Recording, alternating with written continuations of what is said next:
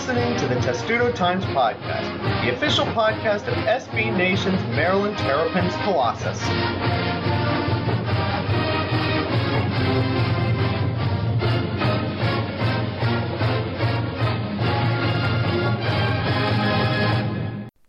And welcome to episode 144 of the Testudo Times podcast, where it seems the only thing that happened on Sunday that was outside of the realm of, oh my God, is this really happening again? Is that the New England Patriots actually overcame J.C. Jackson's multiple fourth corner, what would have been soul crushing penalties to another team, and his dysfunctional Viper pitness to get to the Super Bowl. Seems like that would have been a thing that would happen to most other teams, but not to the Patriots because they're voodoo, apparently. Right, Thomas? Yeah, Belichick knows whatever the antidote is for Maryland. Dysfunctional Viper pit bites. Something. I would think so, because I can't think of any other team in the NFL that would have been able to overcome that. And yet, And yet, there they are. They're in the Super Bowl again, and everyone on Twitter was incredibly angry. Such is the way it goes. Uh, Justin Fitzgerald is back. Hi, Justin. It's been a while since you've been on the podcast. Yeah, it has. I'm checking in from outside of Baltimore where everyone's arguing what hat Mike Mussina should wear on his Hall of Fame plaque. Oh, no. Well, I'm checking you in from outside of Philadelphia, where everybody's arguing who should Roy Halladay be inducted as. His wife has decided neither. It's going to be a blank cap. It's going to be a blank Um, cap to make everybody angry, because that's what we deserve now in the Baseball Hall of Fame. Just a pile of platitudes and sentimentality and not being able to put caps on. Anyway, uh, speaking of jokes, by the way, Thomas, Maryland hired Joker joke. Phillips. Yeah, I know. Joker Phillips, who is best known for his jokes, or in this case, the years ago, his uh, well, he was a wide receivers coach at Florida. He made these like completely absurd photoshops, and they were actually pretty good. And they, they were all just like, "Hey, play play for the Joker." So Well, back That when is the Joker coming to was College Park. horrible, horrible Jesse Eisenberg acting thing. yes, this is back closer, not not all the way there, but closer to the Heath Ledger days. Yes. Uh, the uh, Jesse Eisenberg Joker. Okay, let's not get into that because then this becomes a DC Universe podcast and nobody cares about that. Actually, people do. It's just this is not what you're listening to this for. Uh, we'll get to football stuff in a few moments. We've got a lot of Maryland football activities to get to, but first we must talk about basketball and. It's an interesting time for Maryland basketball, I'd say. They're coming off their first loss in a month, and it's the first time all year where Maryland kind of got beat up, and there's no surprise that it happened against Michigan State, Thomas. And I sensed more realism from Maryland fans after this game until I saw what Darryl Morsell tweeted, and then I realized, well, nope, this is Maryland. Maybe I shouldn't have said that. Yeah, I mean, there's always there's always a few, and I guess in this case, whatever whatever that was got to the players somehow. Um, Here's here's a piece of advice. If you're angry at Maryland basketball for not beating a really good team, one of the five best teams in the country in all likelihood, and you were thinking about tweeting the players, please keep those thoughts to yourself. If you're if it. you're if you're mad about anything, don't tweet at the players. yes, Is they are is human basically beings what I and they say. can't do anything about it. Nope, not anymore. At least Well, they'll get a they chance. can only do anything about the next one. conference tournament. hmm Anyway, back to this game. Uh, besides those comments, which made me feel even worse about that game than I already did, uh, this is the first time I think Mark Turgeon said it, that his team looked young. They didn't just look young; they looked like they were getting bullied. They kind of looked in awe of the experience for the first time all season. They had been beating some pretty good basketball teams, considering three days earlier they went into Ohio State and roughed up a not terrible Ohio State team. But in this game, Michigan State kind of bullied them, and we were wondering when we were going to see a game like that. And it turned out that it happened in a road game at the well sixth best team in the country. Yeah, and in the metrics, they're even better than that too. So Michigan State is is legit, and you saw, you know, they were without Joshua Langford. Nick Ward didn't score a point. No one for them scored more than 14. trouble. Yeah, and they still just they had so many guys. They had so many weapons. They had Kenny Goins played fantastic.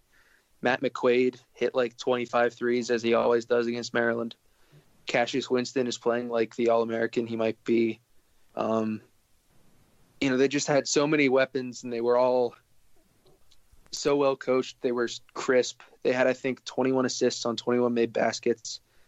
And 20. even Maryland didn't turn the ball over that much, but Michigan State turned turnovers and turned missed shots into fast breaks and just destroyed Maryland on, on the fast breaks. The, they outscored them by like 20 points in that category alone. It seemed like Maryland, it's not that they weren't prepared. It seemed like this is the first time that they played a team since arguably Virginia that was better than them. And no matter what you can do, the feeling when you're on the road against a team that's better than you and knows it's better than you is not a fun feeling. And for this Maryland team, that's the first time, in that specific case, of course, they've experienced something like this. And there's no shame in losing to Michigan State. There's no shame in getting blown out by Michigan State. And I hope Maryland fans realize that.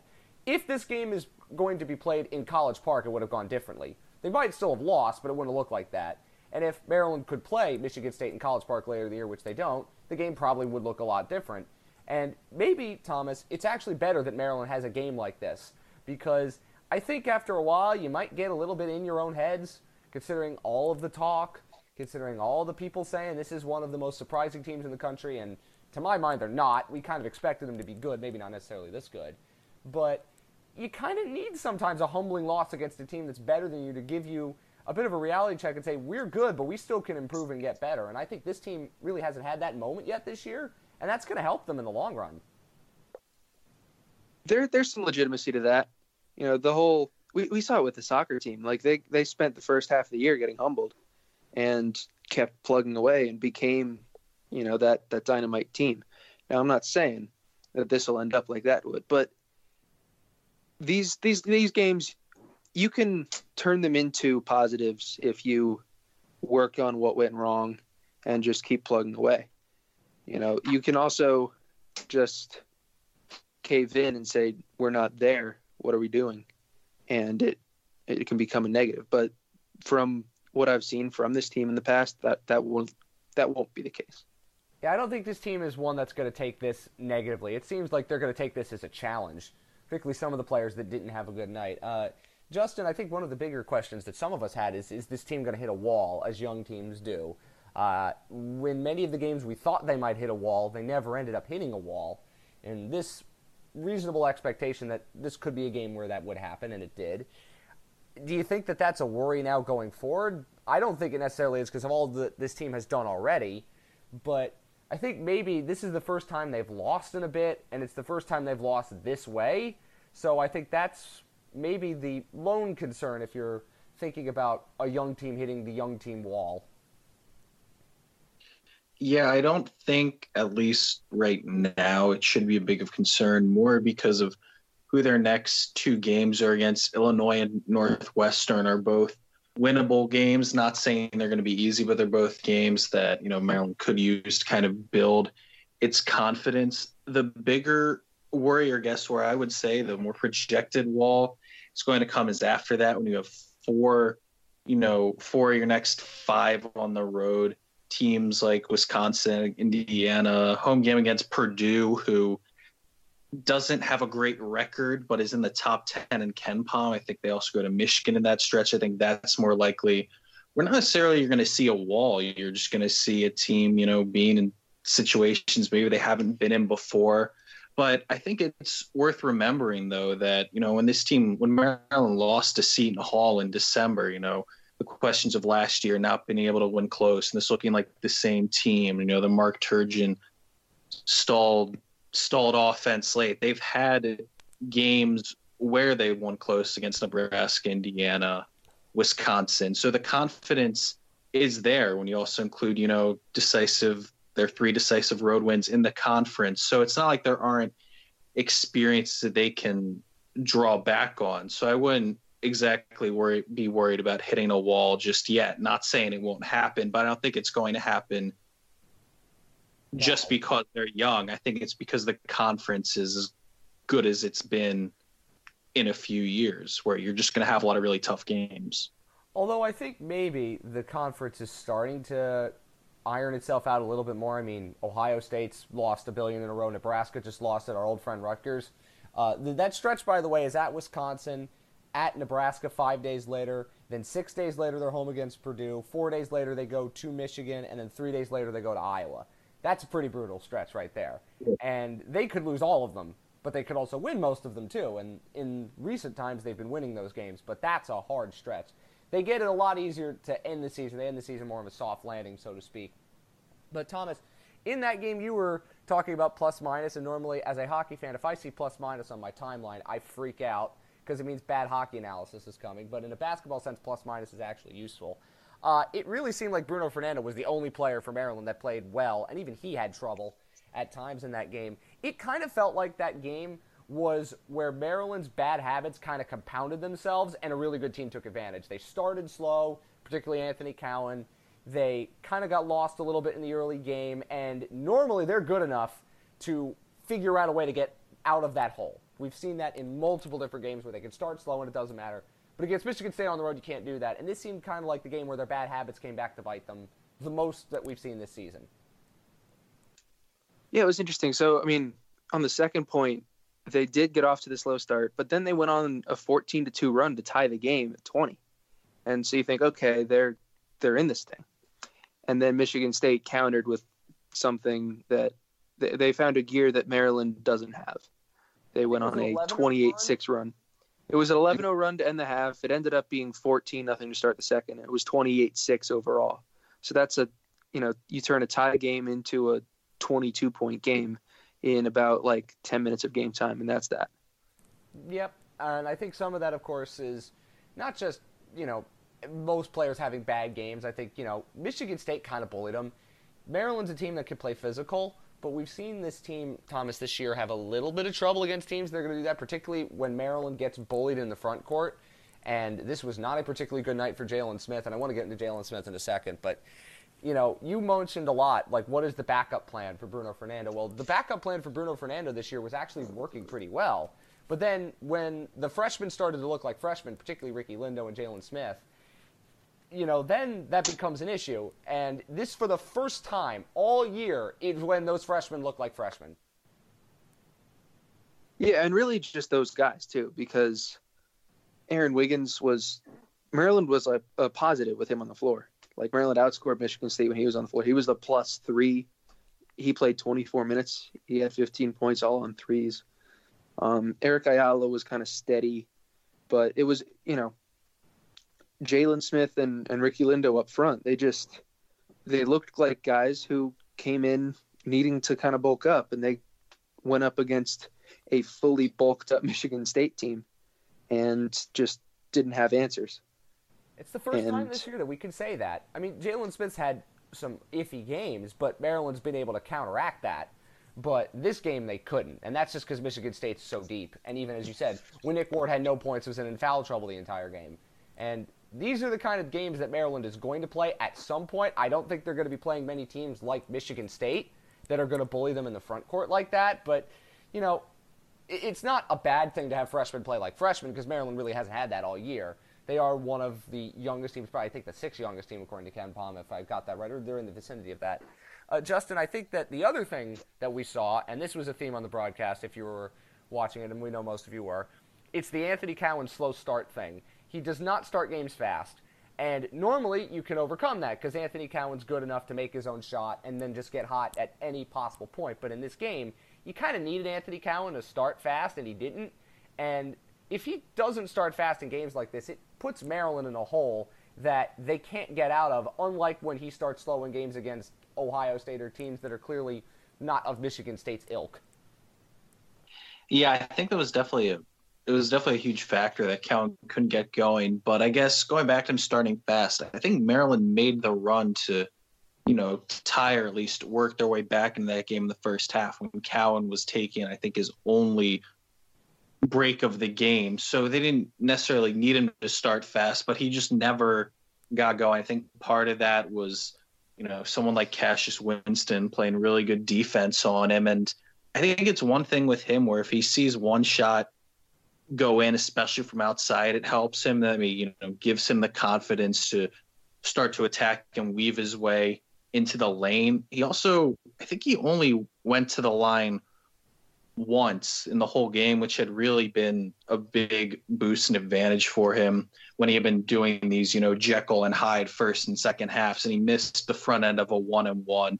So I think it was more of just an off night, and with you know Cowan being someone who likes to drive but is not as strong or as tall as Melo Trimble. Michigan State, I don't think Maryland's going to go up against a team that imposing the rest of conference play. Just guys who are big, you know, strong, physical, and tough, and have some, you know, meat to throw around, and you know, just are going to block shots and not back down, and you know, whiff at some of the fakes and cuts Cowan has towards the basket. So definitely a humbling, humbling experience for him. And the last thing I will say, I do agree that they, if Maryland had been able to work back into that game starting the second half, it probably would have been a push from Cowan because once he gets going, that really opens up a lot of things.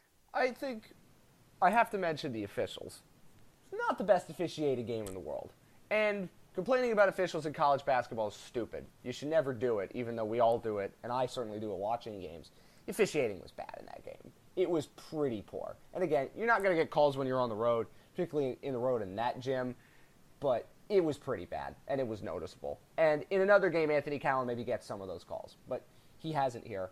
Uh, and Thomas, I just did one last point on that game. I want to talk about Ohio State and then going forward just in a little bit, but they don't play many teams like Michigan State going forward. The best teams they play, Michigan's guard oriented, Michigan's backcourt oriented. Iggy Brazdeikis is exactly you know what Michigan State's throwing at you in your front line. You know, Iowa's not that kind of team anymore. The eye gouger's not there anymore. I forgot his name, and that's probably to protect his identity you also have, as I said, like the Purdue's of the world. They're not the front court bruising teams that they were, and I think that suits Maryland because it allows them to establish the front court presence and bully teams a little bit more. And I think that's going to help. But as you said, you need to be able to play games against a lot of different teams, and who knows who they're going to play when the games really start to matter. They could play a team like that, and uh, you'd like to see you'd like to see them kind of develop their game a little bit more. But in terms of uh, one other point I wanted to make on Michigan State game, uh, Jalen Smith we know how talented he is, but I think it's becoming clearer and clearer now that Jalen Smith is probably going to be best served coming back to Maryland in 2019-20 because in games like that against Michigan State or against the biggest teams that are going to bully him and try to push him around, he's been a non-factor. And I'm not saying that Jalen Smith isn't talented, but maybe some of the preseason hype about him and where he could go in the draft was maybe a little bit premature and you could see him next year, and this is looking way down the road, take a Bruno Fernando type step. But he seems like a player at right now that needs to get not only just a boost of confidence, but certainly needs more seasoning than maybe we thought at the start of the year. Yeah, I mean, when when he committed, I was kind of under the impression that he would be a two or three year guy because of you know the reasons that he's shown, and he's at the same time been you know kind of a better college player than we maybe realized he would be. Because when you were talking about Maryland preseason, it was still mostly Cowan and Fernando, and you know we weren't really sure what what Smith was, and he's been a lot. He, he just hasn't shown it on a consistent enough basis, and his weaknesses have been you know exploited at times, and he's fa- he's he's fallen off most NBA draft boards that he was on, you know, at the start of the season, and so you know, just kind of looking at that, it would make the most sense as we sit right now for him to come back. Things can change. I I wouldn't be surprised if he, you know, declared without an agent, um, like like Fernando did last year. It seems but, like that would best serve him because if he could get a Fernando year, you know, because Bruno Fernando's jump is crazy good as we've talked about. If he could get a Fernando jump next year, and again, we're looking too far down the line, but it's a thought because of what happened to him against Michigan State, he could really blossom into a great player. And he's not, you know, a bad player now, but it seems he clearly needs more seasoning, and we'll see whether that ends up being a thing. I think he'll play better down the stretch. There'll be games where he'll be playing against teams where he's much better suited to play against them, but we'll have to see where that goes. I do want to mention the Ohio State game because that game was one where I think everybody kind of realized, oh crap, this team is really good because we've not seen them do that to a team on the road in a desperate situation almost ever. And I know you could talk about the fact that they haven't won a road game against a ranked team in over what 11 years, But Ohio State's not a bad team. They were desperate, and Maryland went in and kind of stole their lunch money in the second half. And, you know, one word on that game, Thomas. That's kind of the moment I think where the light bulb clicked for a lot of people. Like, okay, maybe this Maryland team is better than we thought because this is something we did not see them do in recent years. Even when they were really good, we didn't see them do this, and they did this here, and they did it against a team that needed it way more than they did. Yeah, I mean the one the one thing it was a complete performance except for turnovers, really. That was that was the but one they thing. still beat them by what was it, 14, even though they turned the ball over nearly 20 times. Yeah. Again, and how often can you say that about a Maryland team where they turn the ball over a billion times and then still end up dominating? They would have won that game by 25 if they didn't turn the ball over. Yeah, I mean just they were clicking on offense. Everyone everyone played well. And pretty much everything went right. And and you know, even the end of the second half was without Ayala, who was, you know, banged up in that game and as we saw didn't miss any time beyond that game because of it. But no, it was just it's it's the kind of game we didn't know they were capable of after they started the season so slow offensively. The performance against Marshall, where they took a pretty good team that won a game in the tournament last year and wiped them off the floor, that was big. That that really kind of that for me that was a wake up of hey, here's what this team could be. But to translate that to a conference game on the road against Ohio State, who couple weeks before was ranked and you know has fallen off, but is still you know in that pack of potential NCAA tournament teams out of the you know in the Big Ten to to win a game of that magnitude that decisively is huge. It was definitely nice to see that, and I don't want any of what happened before that Michigan State lost to get lost in what happened in that game. And I don't think many Maryland fans are saying that, but you know there are the minority, and they're obviously the most vocal. And they tweeted at Darryl Morsell stupidly. Uh, Justin, let's go to the next couple of games. They are against teams that are not good. Illinois has five wins on the year, I think. They're pretty bad. Northwestern's not bad. They just beat Indiana, who's in a tailspin right now. But Maryland gets them at home. These are games that Maryland absolutely should be winning, and now they should obviously expect to be winning. Uh, it's going to be interesting to see how they respond Saturday. That game's at the Garden. I mean, it's more of a home game for Maryland than it is for Illinois because if Maryland fans go anywhere, they go to New York, but it's still not a home game. And Northwestern, the students will be back at the very least, so that'll be nice. So, what do you want to see from these couple of games going forward? I think the biggest thing is just trying to, I would say, stay consistent. Like I think the, I think the thing with especially a young team is that it hasn't been the case for Maryland this year, but you never know. They come up with a humbling loss like this, where you, like you said earlier, you kind of see that you know clear cut between, you know, Michigan State and Michigan at the top of the conference, and everyone below it. So just trying to, you know, get that just get that consistency back. Like, I think maybe a little more emphasis on for Bruno Fernando getting the ball just because he's been so dominant, continuing to work to try to play through him. And then I think, obviously, you talk about Jalen Smith, maybe just more, you know, trying to get him the ball, get him working as well, maybe you know, see him be a little more confident. You know, he's been having issue grabbing some grabbing some rebounds and really playing with confidence because I think that's the biggest thing with him, especially know, after the Nebraska game. He said the coaches told him in the locker room, you know, you're way too good to, to be passive like this. So figure out a way to get him more involved. And I think it's just the biggest thing is try to keep going and executing and you know not play down to their competition, which has been an issue with Mark Turgeon's teams in the past. Let's not forget, I mean, I know it's a lot of new players, but the guys who were on this team last year, you know, they're not, I don't think they're going to take Illinois lightly, considering they played another bad Illinois team on the road last year and had to go to overtime after blowing a large halftime lead. If there's any team that Maryland is going to put up beaten to, though, it would probably be this one. I think this is the kind of game where Jalen Smith and Bruno Fernando could have some fun. You hope that's the case. But it's a noon start at Madison Square Garden because the Big Ten still wants to make that a thing.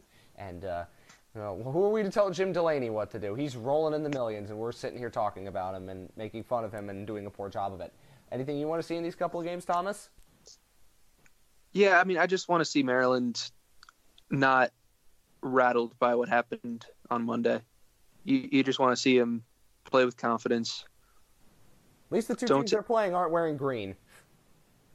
Yeah, that that usually helps. And I do think it's good though that they get a five day break because it's not like they're turning around and you know playing tomorrow where the loss is still fresh and maybe they're kind of beat up about it because that's that's something where you have enough time to let it settle and then turn the page mentally. Well, it's Yeah, I mean, they're- the the schedule, just the way that it's gone. They've been playing games basically three days. You know, they played Monday, Friday last week, then Monday, then Friday, then I think it was what Tuesday, then Saturday, then Wednesday, and then Saturday, heading back to Radford. That's a lot of games.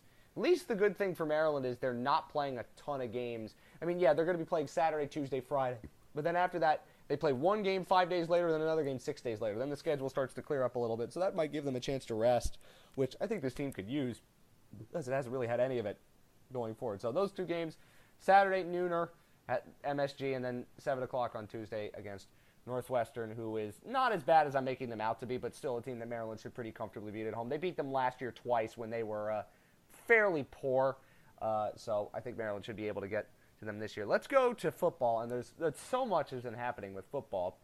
Not the least of which, uh, Jalen Hurts going to Oklahoma. I didn't say I told you so, but I did tell you that it wasn't going to happen, and you shouldn't get your hopes up.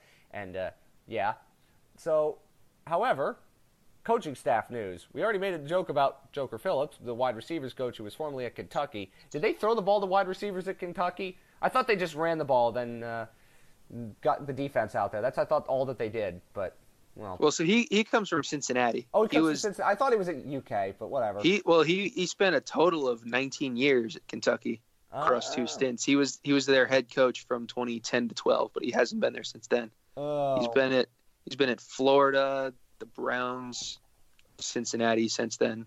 So he, he's been kind of everywhere. Okay, that's one hire, but we have more interesting hires to talk about. Offensive coordinator is Scotty Montgomery, who was formerly the head coach at East Carolina, and uh, they weren't very good at football. However, he is a pretty good offensive mind, all things considered. I don't know a ton about him other than seeing the East Carolina Pirates lose to FCS teams every opening weekend. But what else do we know about him, and what kind of offense, Thomas, is going to run? Well, I mean, whatever the case is, this is still going to be Locksley's offense, which is the sort of power spread kind of thing that that Bama ran. Um, but Montgomery had success as an offensive coordinator for an offensive-minded head coach at Duke. That was David Cutcliffe. Um, I'm, he's going to serve as the quarterbacks coach too, which surprises me a little bit because his positional coaching experience is all wide receivers. He was Jamison Crowder's position coach in college. He was Antonio Brown's position coach his first couple years, where he went from sixth round pick to Pro Bowler. And I'm not saying that he deserves too much credit for it, but maybe he does. Well, do you Um, deserve credit for getting him to go on The Masked Singer. probably not. Okay. but yeah so i mean fan reactions are, are mixed he's not the the splash that josh gattis would be but i think it's it'll it'll turn out to be a pretty solid hire i would think And the other coaches that were hired, we got some confirmations on names we already knew as Butch Jones decided to be a champion of life at Alabama because Alabama has literally lost their entire coaching staff, which is amusing to me. I mean, one of the, the defensive coordinator, Tosh Lupoy, decided, I'm going to go work for the Browns now. See? which which isn't an as absurd a thing as it was this time last year No, it's not, because the Browns might not be that terrible, but that's still kind of shocking when you think, hey, I was one of the best recruiters in the country. I was one of the best defensive coordinators in the country, and now I'm going to go work on the defensive lines coach for the Cleveland Browns. But anyway, uh, lots of other coaches were hired. that ends the that ends the argument could bama beat the browns by the way I absolutely was going to say that. Thank you very much.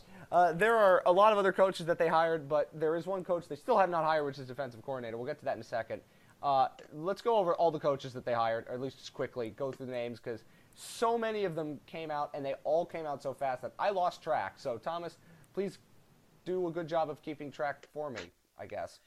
Yeah, so I have we ha- oh we do have a tracker. Maryland's hired reportedly hired seven, officially announced six, plus some off field stuff. Um, the six that they announced were Scotty Montgomery, who we talked about, Elijah Brooks at running backs. We, we talked about him a while back, former DeMatha coach. Joker Phillips with wide receivers. Mike Miller, a former college quarterback, Alabama grad assistant, coming on as the tight ends coach because they couldn't get Butch Jones for that job. John Reagan, the offensive line coach, he was Penn's offensive coordinator. He brings decades and decades of experience to it. Um, we don't officially have a linebackers coach. John Papuchis is the special teams coordinator right now. He when he was hired, his hire was like reported as also linebackers coach, and he might still be, but he hasn't been announced as that yet. Corey Robinson for defensive backs, Papuchis for special teams, and that's that group. So that leaves the the offensive staff is filled. That leaves defense. You, need still need a defensive coordinator, defensive line coach, and linebackers coach, and one other spot if you don't already have it. So let's go over defensive coordinator before we get to some of the off-field stuff because they made a very interesting hire there. Uh, we're still wondering who that's going to be. I haven't really heard any names linked to it other than the Tennessee guy who then said no. Again, don't get your hopes up with Maryland football, everybody. It's a worthless, worthless enterprise. He would have been a good coach, but unfortunately, he decided to stay on Rocky Top. So, who is Maryland looking at at defensive coordinator? This has been pretty quiet too. A name that I've heard, like in the last few hours, is John Hoke, who was most recently the Bucks defensive coordinator, and he's another guy who's been around since like dinosaurs roamed the earth. Um, he's 61. He uh, he's coached in in college and the pros for 30 years. He hasn't been a defensive coordinator in a while, and he's Brady Hoke's brother. So this won't this hire won't excite a lot of people if it happens. Uh, But- it won't excite anybody. I'm going to guarantee you. No, no, but you would have to understand that it's probably like his third choice, and it is what it is. I don't think it would be. I don't think it would be a bad hire. It wouldn't be an inspiring one.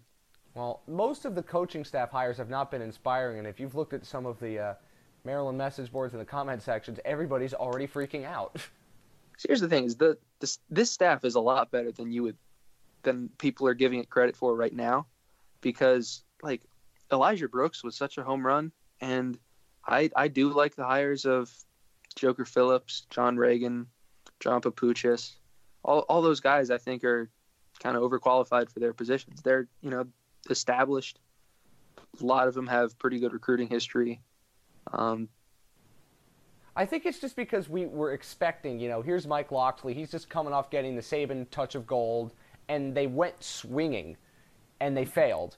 Now, I have to be honest, I'd be okay with Maryland swinging and failing as compared to what they used to do, which was not swing and still fail. and still fail. So I'm, I'm okay with trying to go for a home run and striking out. You know, baseball's all about home runs and strikeouts now, so they're not trying to hit base hits anymore.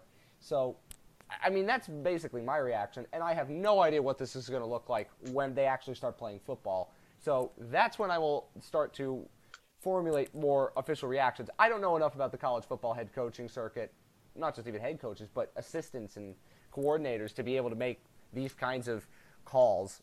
If you know more, well, congratulations. I'll defer to you on your opinion then. I the analysts who know more than me and us seem to like Maryland staff. I, I mean, I guess they might have liked DJ Durkin's staff too, but that went well. His initial batch of hires was pretty good, but there was a lot of turnover because he he did rub a lot of people the wrong way. This is true. He also turned out to be not very perceptive about things he should have been perceptive about. Regardless of this, I'll let Justin come in and talk about some of these uh, hirings as well. Justin, what's the biggest takeaway for you?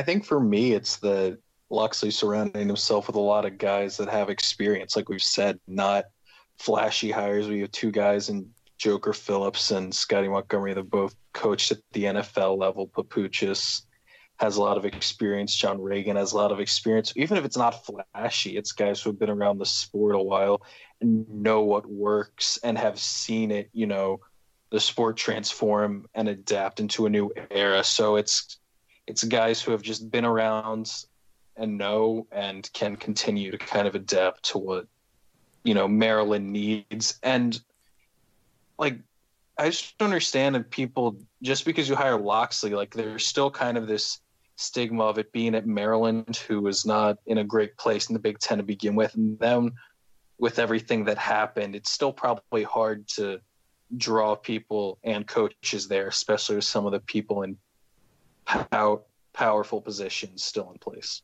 I think that the stigma of Maryland at football is going to take a long time to rub off. And I mean, I was reading comments that saying Mike Locksley's lost his DMV recruiting touch, and I and I'm going like, wait a minute, what's the evidence to suggest that?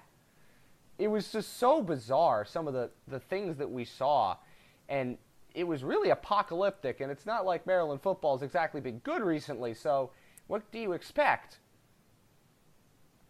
I mean, that that's really where I stand on a lot of this. So whatever the case may be, there are still some openings to be filled, and Maryland, I'm presuming, is going to be filling them within the next few days.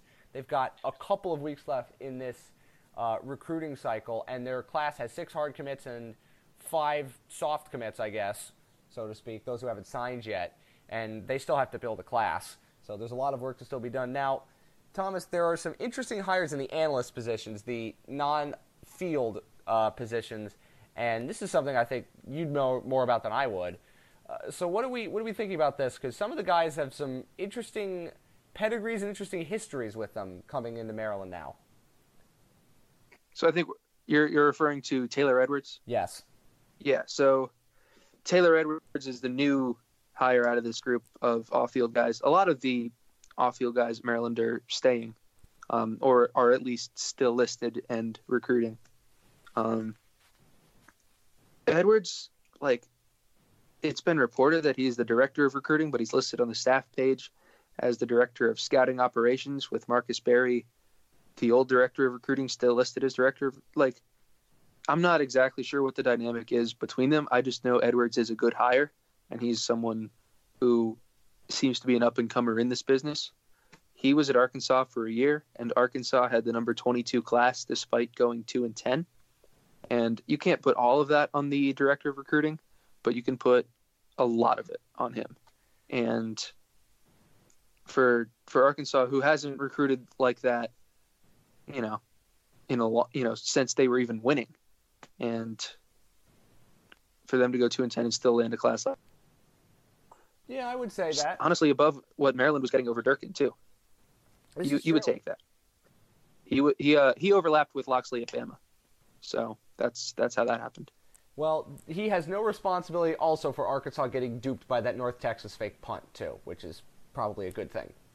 That's the important part. That is absolutely important part. So, again, they've got, as you said, four more on-field coaches that they can hire, and probably still some more of the backroom staff, quote unquote, using a soccer term there to see what's happening for Maryland. And then recruiting happens. We've heard almost nothing on recruiting. And Thomas, just, just a quick note on that.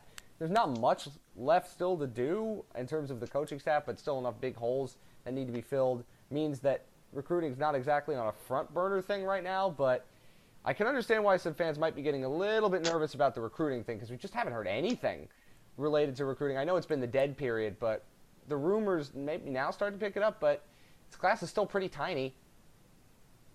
It is the there are a few of the current verbal commits who are not signed uh, that are going on official visits to Maryland this weekend. Um, so so that's happening. I I still expect most, if not all, of those five to remain committed, just because it's so late in the cycle.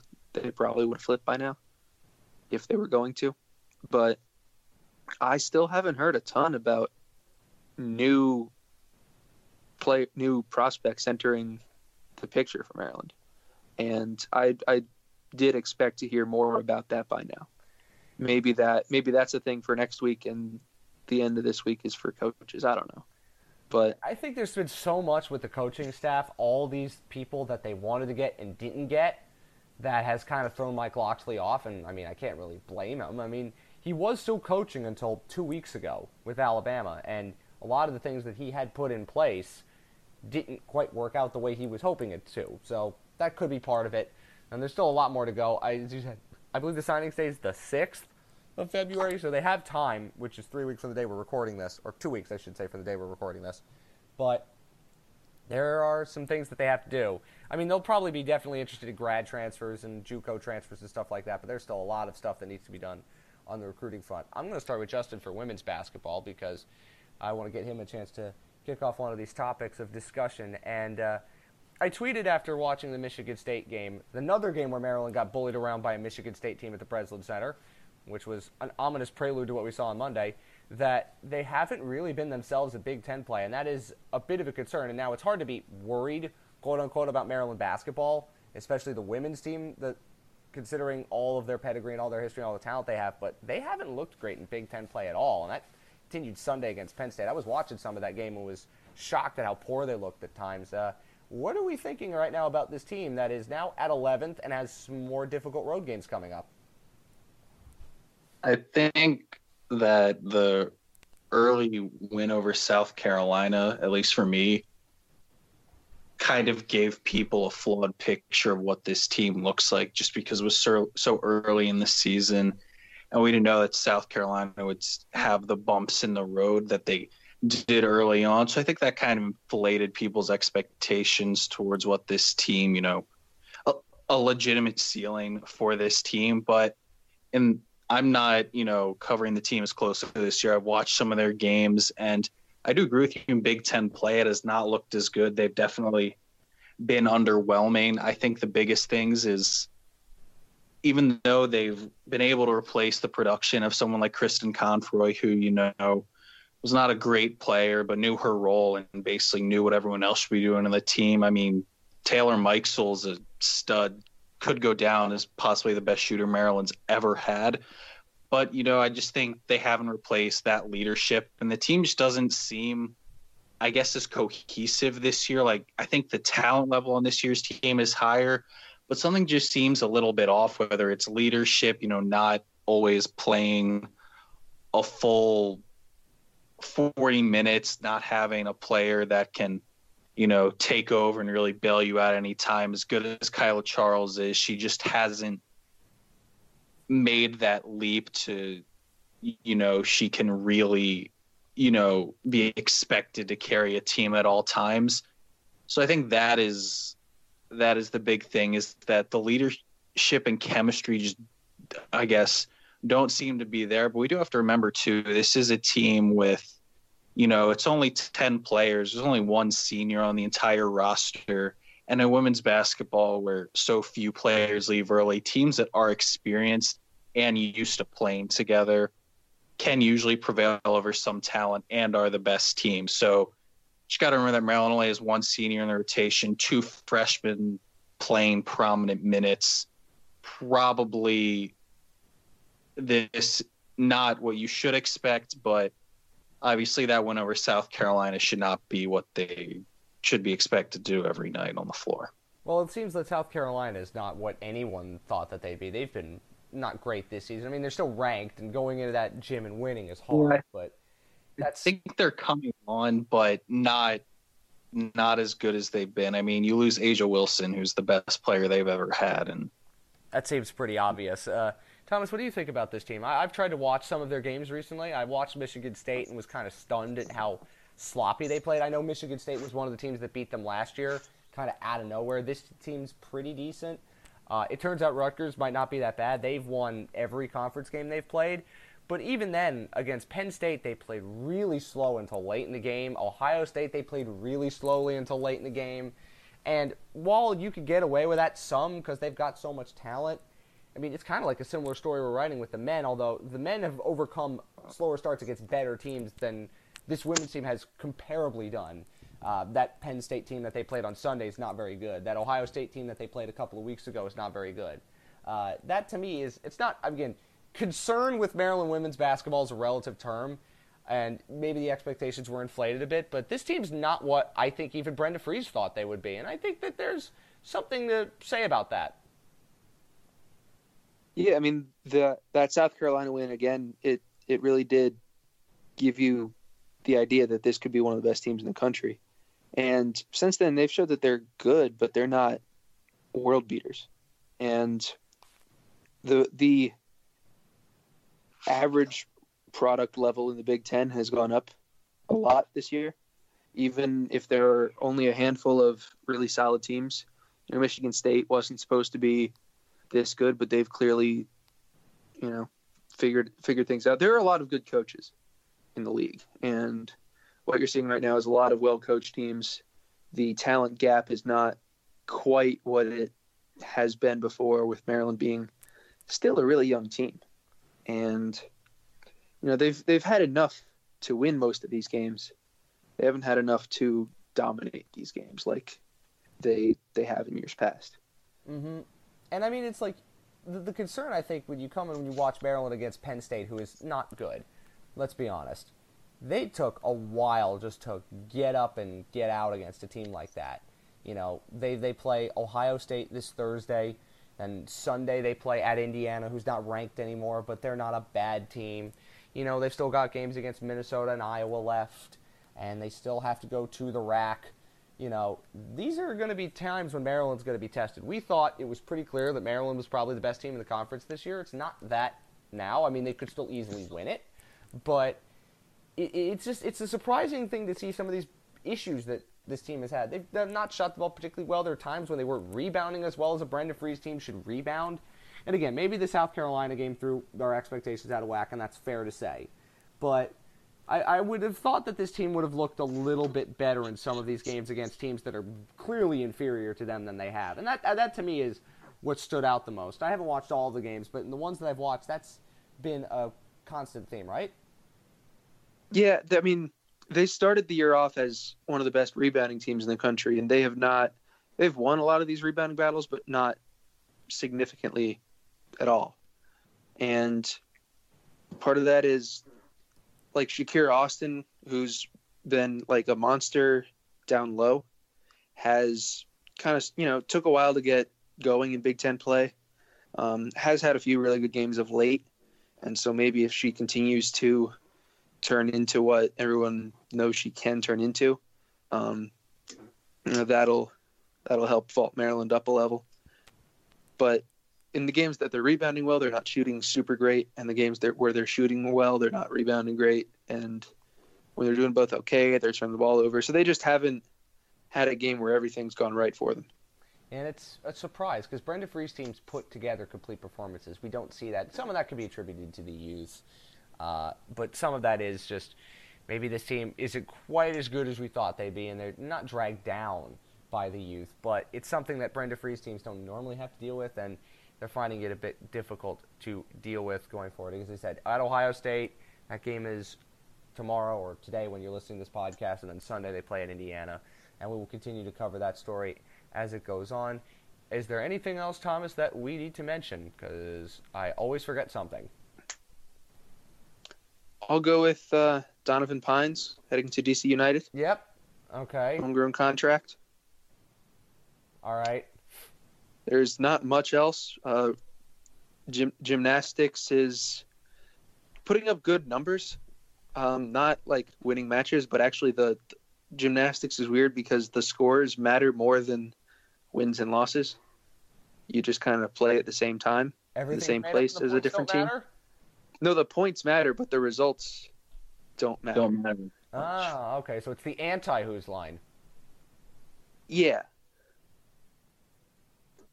Good So I'm, I'm gonna I'm gonna write a full story about college gymnastics being the anti whose line is it anyway now. Okay. Uh, so I'm gonna I'm gonna go work on that soon. Uh, wrestling is still getting blown out by everyone. Um, that's that's really it. I think. I don't know if we're missing much. uh, Kevin Huerter's still playing well. Kevin Huerter's playing well. Jake Layman's playing yeah, well. Yeah, I saw that. Alex Len's still doing all right. So there's Justin Jackson's out for the season with an injury. Oh boy. Um, Melo Trimble's playing well in Australia. I should talk to my Aussie broadcaster friends about that. Remind them that one of the best players in that league is a former Maryland Terrapin and probably one of the favorite Maryland Terrapins of all time. They wouldn't understand a word of what I'm saying. Yeah, that I, yeah I- that might be not the easiest to understand, but they'll get it eventually. They'll, they'll figure it out if I show them Melo Trimble buzzer beaters against Wisconsin and Sparty. Yep. I would That'll do. definitely. I need to do that. Actually, you remind me. I might do that later. It is not really that late. Oh, Frances Tiafoe lost in the quarters of uh, the Australian Open to uh, Rafa Nadal, and I say that because he's from College Park in Hyattsville, so PG County represent. Honorary Terp. I mean, it's it's been fascinating to see how much Maryland fans have rallied behind Tiafoe. Well, Like he's also really, really good, and at some point he's going to win a major. Yes. So, if uh, I mean, listen, I'll take anybody as an honorary Terp if they can definitely claim it. And uh, he's from PG County. I don't know if he was raised at College Park. I think he was born in Hyattsville or He something. he grew up at the tennis center. He I did. mean, that that was the whole thing because his dad was a custodian. He was he he worked on the construction crew that built it, and then he was hired as one of the soup, you know, the grounds crew supervisors. And so like they gave him a place to live there, and so Tiafoe and his brother like lived there for a while. if you don't know where the tennis center is, I mean most of you do, but it's it's right by the College Park Metro Station. I did stories there uh, during some classes. Uh, great place, obviously, and uh, yeah. So yes, we're definitely counting him as a Terp, even if he didn't go to school. He's absolutely an honorary Terrapin, and that's why everybody's rallying around him. And again, as I said, he made it to a quarterfinal of a major. He beat some good opponents to get there. I mean, Rafa beat him. Rafa's going to beat a lot of good people, uh, but he's probably the next best young American tennis player that we have. Uh, a lot of the other guys who are in that 27, 28 range didn't take the leap. I think that some people in the tennis world thought, but Frances Tiafoe could. He's going to win a major soon, and uh, it's Yeah, he's great- 21. He, is just turned 21. So he's got a long way to go. And 21 in tennis years is very young. Trust me. I mean, I know 21 in most sports now is not young anymore, but in tennis it is very young. And most of the players who have been trying to get up to Rafa, you know, Roger, Novak levels, other than Tsitsipas who finally just beat Roger, they haven't done that. So Tiafoe's going to get there, and at one point he's going to win a major, and it's going to be celebrated like some national championship at Maryland. Certainly the tennis center will be, and that'll be a, a good thing. Good thing you uh, you didn't remind me of that, but I just remembered it myself, and thank God I did because I would have been really mad if I forgotten about Frances Tiafoe. Anyway, I think that's it for now. We will be podcasting next week after more basketball and football related news. By that point, hopefully Maryland has a defensive coordinator. Uh, until then, of course. Go Terps.